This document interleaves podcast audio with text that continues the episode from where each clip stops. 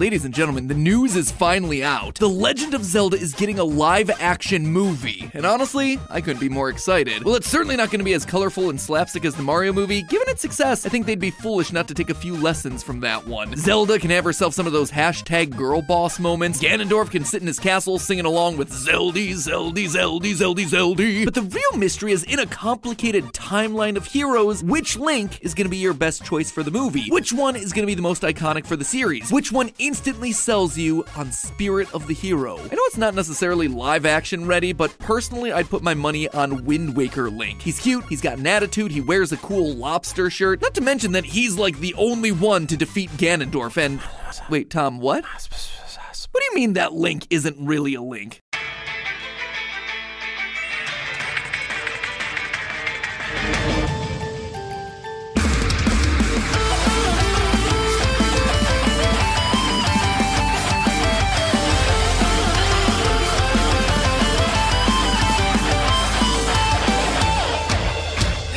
Internet! Welcome to Game Theory, the show that's risking its neck by diving headfirst into Zelda theories. The last time we covered the Zelda franchise was when Tears of the Kingdom was first announced, back when it was still known as Breath of the Wild 2, four years ago. Believe it or not, my friends, we first heard about this game back when the Avengers saga concluded, back when people tried to storm Area 51, back when live action Sonic looked like this. Oh, it was a simpler time. But now the game is finally released, once again blowing all previous Zelda titles out of the water. The open world is huge, the missions are long, the crafting mechanics are hilarious. It literally makes Breath of the Wild look like a tech demo. But while everyone else is getting lost in its incredible world or arguing about whether it deserves the title of Game of the Year, I was looking back at the games that came before it. You see, the timeline of Zelda has always been a bit of a mess. If I was gonna have any luck solving this game's place in the timeline, I was gonna make sure that I had to fully understand everything that came before. But as it tends to when we're doing this sort of research, something jumped out at me. Something I'd never picked up on before. Something that would totally upend a major part of the franchise and the timeline. And may have even offered a solution to the Ganondorf problem once and for all. And it all comes down to the Link from The Legend of Zelda Wind Waker. The Hero of the Wind. At least, that's the title he's been given over the years, but I know the truth. That title is nothing but a sham. That Link is no hero. In fact, that Link isn't even a Link at all. Which, ironically enough, may just be the solution that Hyrule is needed this entire time. It's pretty well established at this point that the Link that we play as in each game isn't the same Link. Ocarina of Time Link isn't the same as the Breath of the Wild Link, and A Link to the Past Link isn't the same as Twilight Princess's Link. They're all unique characters, all with their own separate titles, like the Hero of Time or the Hero of Legend. The same actually holds true for Zelda. In basically every new game, we're playing as a brand new version of each of these characters, all in an attempt to once again stop the evil Ganon. This was an incredibly liberating idea for Nintendo because it allowed them to have thousands of years pass between games, explore new characters, new relationships, new settings every game, rather than being stuck in one very specific point in time. However, the Zelda fanbase, they weren't just gonna settle for cool idea, bro. There had to be an actual lore-based reason for all of this to keep happening. So Nintendo decided to answer the fanbase's prayers with what became the first game in the Zelda timeline, Skyward Sword. Skyward Sword was an interesting game when it first came out. It had every single fan flailing wildly in their living rooms trying desperately to defeat even the simplest of enemies. But if you manage to get past all of that, you are told the origins of the myths that we've spent years hearing about in all the other installments. We saw the founding of Hyrule, and after defeating the final boss Demise with the Master Sword, he casts this curse. Quote, Though this is not the end, my hate never perishes. It is born anew in a cycle with no end. I will rise again. Those like you, those who share the blood of the goddess and the spirit of the hero, they are eternally bound to this curse. An incarnation of my hatred shall ever follow your kind, dooming them to wander a blood soaked sea of darkness for all time. Hey, Demise, Edgelord much? Someone get this guy to a hot topic. Anyway, this is why Ganon's able to return in each installment. Each time he's defeated by someone with the spirit of the hero, a version of Link, his desire for revenge forces him to return to hopefully destroy Link once and for all in the next game. Now, I'm sure you're wondering what any of this has to do with this little guy right here, arguably the cutest and sassiest Link that we've ever encountered. Well, the curse puts real emphasis on the whole spirit of the hero thing, a title that this franchise doesn't just throw around willy nilly. There are rules and guidelines to being deemed the spirit of the hero. And if you take a look at the actions of Wind Waker's Link, you start to see that the pieces don't exactly line up. Link, right here, by the definition of the franchise, he's not a hero. In A Link to the Past, one of your goals is to rescue the seven maidens that are vanishing one by one. Once rescued, one of the maidens tells us this quote, If the evil one destroys the hero, nothing can save the world from his wicked reign. Only a person of the Knights of Hyrule, who protected the royalty of Hylia, can become the hero. Notice here that it says that the hero has to be one of the Knights of Hyrule. And A Link to the Past's link actually shows that it goes a step further. Not only being a direct Knight of Hyrule, but carrying the bloodline with his uncle, who also was a former knight. One of the other maidens even says this quote again, You are perhaps the last one to carry on the bloodline of the knights. That right there, it seems pretty cut and dry, especially when other games go out of their way to tell us that the Link that we play as is indeed a part of the bloodline. Breath of the Wild Link is Zelda's appointed knight. In the Hyrule Historia, it said that the hero of time was once a Hylian knight himself, or at least fell within the bloodline. But there's very little known about the hero of Wind's lineage. For us to understand as much as we can, we have to look closer at the timeline itself. We established that Skyward Sword is the origin of the timeline, but after the events of Ocarina of Time, it all splits into three distinct branches. One is where Link is defeated by Ganon, who's then sealed away by the Seven Sages. One is the child timeline, Link's original timeline that he returns to after defeating.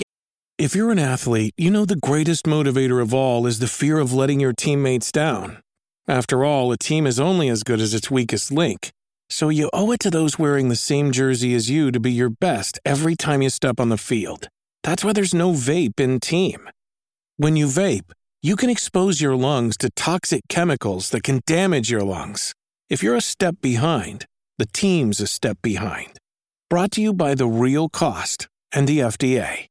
Ganon, and then there's the adult timeline, the one that Link time traveled to during the game and sealed Ganon away. Wind Waker is the first installment of that adult timeline. Before the events of the game, Ganon escaped the Sacred Realm, and with the Hero of Time now having returned to the past, there's no one to stop him. The goddesses have no other choice but to intervene by flooding all of Hyrule and weakening Ganon's power. Many years pass, and we come to Wind Waker, where Hyrule and the Royal Knights have been mostly forgotten, buried under the ancient sea. Within the Hyrule Encyclopedia, we can see how the map from Ocarina of Time before the Great Flood correlates to the map in Wind Waker. Zora's domain became Dragon Roost Island, and the people of Castletown and Kakariko Village retreated to what's now Windfall Island. But what's interesting about this map is Outset Island, the hero of Wind's home. It's not even on Ocarina's map. The furthest point is Lake Hylia, which the encyclopedia says becomes Great Fish Isle. Outset Island is even further south than all of that. What this means is Link's family lived way outside of Castletown, where all the royal knights were stationed. When the Great Flood happened, people ran to the closest mountains they could. If Link had any relation to the royal knights, he would have been living on Windfall Island, not some random island far away from the center of Hyrule. Now, some of you might be thinking that I'm trying to apply too much logic to a video game, to which I say, yeah, duh. So, based on geography, it's highly unlikely that this Link is related to the Knights of Hyrule, thereby disqualifying him as a hero. But what about his shield? I hear you saying. In Wind Waker, Link's grandma does have a shield in the house and claims, quote, hanging the family shield on the wall as decoration is another tradition that has been carried down from those days. And the shield has the Triforce crest on it, the crest of the royal family and the royal knights. So there you have it, case closed. MatPat overthought something again, theory debunked. Right? Wrong. I'm not convinced that this is actually their family shield. Hear me out. Across Outset Island, there's a very similar symbol on everyone's front door, an upside down Triforce with a circle in the middle. It's also on Grandma's blanket. This isn't the Hyrulean symbol. This is a symbol of the Outset tribe, much like how the Gerudo, the Gorons, and the Hylians have a crest. And if that seems like a bit of a stretch, well, you don't have to take my word for it. Just look at what the King of Red Lions has to say about this link. When asked by the Water Spirit if this is the hero of time, he responds, quote, he has no connection to the legendary one. And here's the thing, the King of Red Lions, he isn't just some random talking boat, he is actually the King of Hyrule. So for him to outright say that Link has no connection to the hero of time's bloodline, nor mentioning the Royal Knight bloodline, a group that he would absolutely know a lot about, it puts no doubt in my mind that the hero of Wind does not meet the requirements of a hero by the definition laid out by this franchise. But the most critical piece of evidence comes all the way back around to that demise curse that we spoke about at the start of the episode. In the final moments of the game, Link defeats Ganondorf, which looks pretty painful. But thanks to the Curse of Demise, he'll just shrug it off and return at a later date, right? Except Ganondorf doesn't. Looking at all the subsequent games in the adult timeline, Phantom Hourglass and Spirit Tracks, we never see Ganon reemerge. This is the only timeline where that happens. In all the other timelines, Ganon comes back again and again and again in every installment. But in the adult timeline, no, never again. At first, I thought maybe Ganon can only revive after a new spirit of the hero is born, but that isn't true. A Link to the Past and Oracle of Ages and Seasons have themselves the same hero, and yet Ganon is resurrected in each of those. In Spirit Tracks, we play as the hero of Trains. Yeah, that is a real hero that exists in this universe, but he's a new hero born after the hero of Wind, and yet Ganon still doesn't come back. What this means is that the hero of Winds defeating Ganon at the end of Wind Waker broke the demise curse. Ganon was never able to revive himself. But why? Why only this timeline? Well, because unlike any other time in the series, this time he wasn't defeated by the spirit of the hero. Instead, he was defeated by some random kid from a far off land. Ganon ties his life specifically to the spirit of the hero in that curse, to repeat the same old song and dance forever. So when a small child from across the ocean showed up looking the part, he thought it would be the same thing again. But it wasn't. Whether he meant to or not, the hero of winds tricked everyone into thinking that he was the destined hero. At the end of the day, that was what was able to get the job done and break the cycle forever. Or at least that's how it should have been, except for when the timelines remerged together thanks in part to Hyrule Warriors. This allows Ganon to come back across all the different timelines, which then leads to the collective events of Breath of the Wild and Tears of the Kingdom. But there is a silver lining to all this. Thanks to the deception of the Hero of Winds, we now know how to truly defeat Ganon and break the Curse of Demise. And it is not this guy. The people of Hyrule need to rely on someone other than the spirit of the hero. They need to stop leaving it to Destiny, because Destiny clearly ain't doing them any favors. I mean, that's the entire point of the curse. They need to train someone else to defeat Ganon, and not just end the current evil, but end it permanently. And if Nintendo ever did want to retire Ganon for a new villain, I think I know the perfect person to finish it off for good. Rather than just some random character, why not pick someone that we've seen countless iterations of? Someone who's normally just a damsel in distress.